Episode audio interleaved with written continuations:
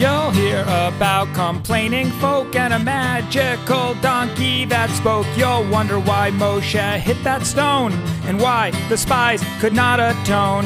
Some of our best stories by far were written in Sefer Bamidbar. It's Bamidbar now, get it right! This week's Parsha is Balak. At this point in the story, Bnei Israel is flying high. Things are going very well for them. They've won a couple of battles against different nations.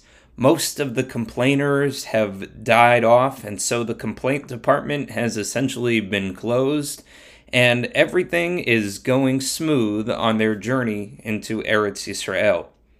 Now, because everything is going so well for Bnei Israel, it begins to make some of their enemies a little bit nervous. Specifically, the king of Moab, King Balak, who this Parsha is named for.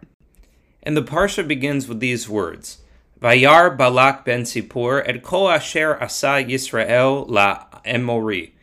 And Balak, the son of Zippor, had seen all that Israel had done to one of the other nations, to the Amorites.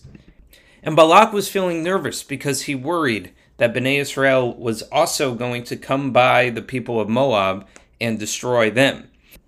So he gathered together all of his ministers and he said, We have to do something about this Bnei Israel problem. And they said, Well, here's the problem, Mr. King, sir, my liege. Bnei Israel has God on their side, and God seems to be very powerful. And Balak says, Well, if they have a God on their side, then we're not going to defeat them with our army. We're going to defeat them with a curse. Bring me the greatest curser in all the land. And the servants say to him, Well, the person who's best at doing curses in all the land is a sorcerer by the name of Bilam. And Balak says, Then send word to Bilam that I need his help cursing Bnei Israel. And so all the servants run out and find Bilam in Midian, and they say to him, Bilam, King Balak requests your help in cursing the people of Bnei Israel. And Bilam says, Well, just so everybody knows, their God is very powerful. And they say, Yes, but the king will give you anything you want. And Bilam says, Anything I want? Okay, let me sleep on it. Let me get back to you in the morning.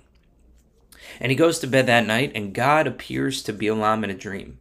And God says, Bilam, you know that you're thinking about cursing Bnei Israel, but you also know how powerful I am, so I wouldn't do it if I were you.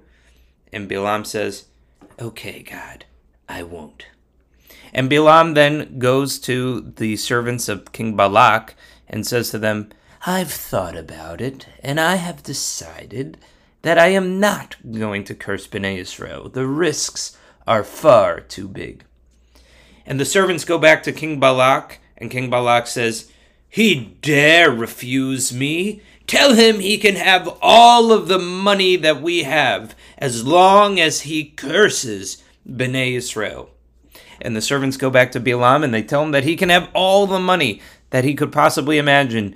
And he says, All right, I'll try, but I don't know if it's going to work.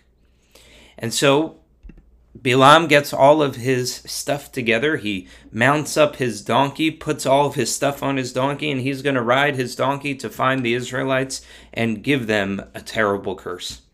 And as he's riding, appears before him and the donkey an angel with a sword.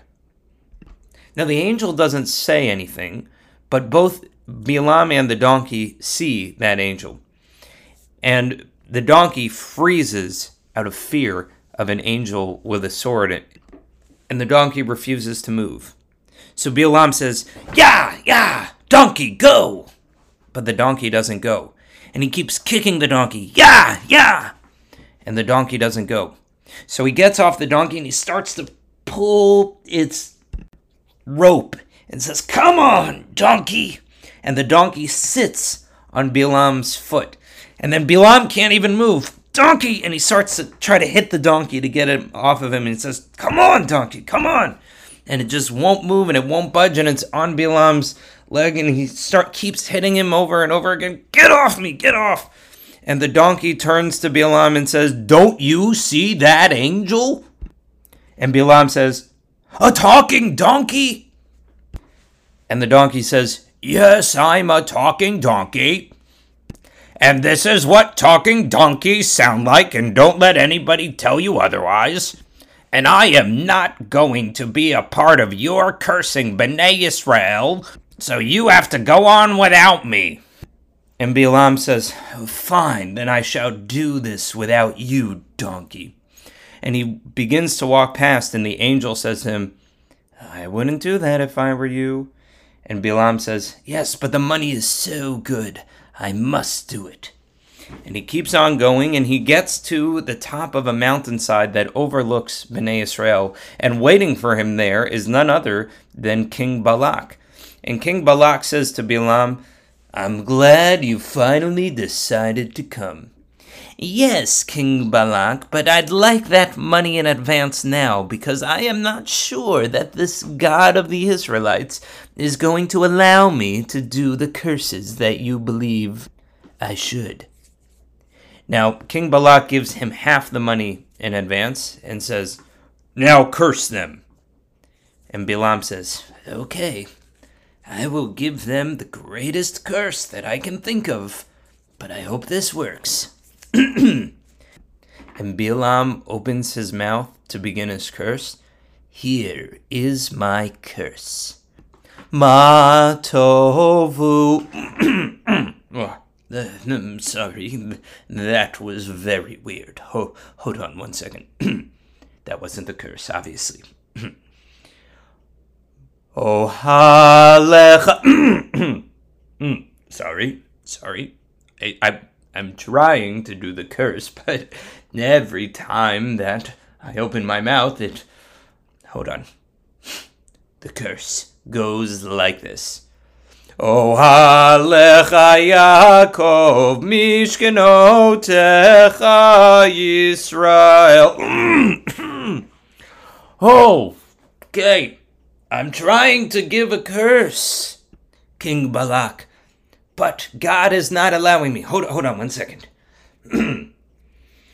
Matov. Every time that I open my mouth to deliver a curse, it is a great blessing. And that is where that blessing, that tefillah that we say every morning, Matovu ohalecha Yaakov mishkenotecha Yisrael. How great are your tents, the people of Yaakov, the children of Israel. That tefillah comes from Bilam's attempt to curse Bnei Israel, but God stops him by putting blessings inside of his mouth. And Bilam says to Balak, I give up. God tried to stop me. The donkey tried to stop me. The angel tried to stop me. And then I finally get here and I'm about to give him the curse. And then God stops me. I'm just, I'm out. I'm not doing this anymore. Now, word travels around that God is really truly with Bnei Israel and will never allow them to fail. They don't fail in any of their battles with the other nations, and they don't even fail in their battles with the other sorcerers around them, like Bilam. And so Bnei Israel begin to get very happy. They're very comfortable. They're really enjoying their themselves. And as sometimes happens when things are going very well, they become a little too comfortable. And they begin to take God for granted. Unlike their ancestors who lived for a long time as slaves, these people know that God is very strong and very powerful and that God is with them. But sometimes when they know something so well, they don't even think about it that much. And so they begin to just go on their lives, not praying to God, not worshiping God, not doing all the things that they're meant to do. And in fact, they begin to hear about how other nations worship multiple gods and they begin to become a little bit interested in that. Now, obviously, this might be even worse than a complaint department. So Moshe and Eleazar, who has become the new Kohen Gadol since his father Aaron died, Moshe and Eleazar get together and they say, these people, uh, well, complaint department was one thing, but now Bnei Israel is thinking about worshiping idols and what praying to more than one God. Ooh, that is that's also bad. And Eleazar says, "Yes, we need to do something about this." And then a voice stands up and said, "I will do something about this." And we're going to find out who that was and what they're going to do in next week's podcast, Parsha. Shabbat Shalom.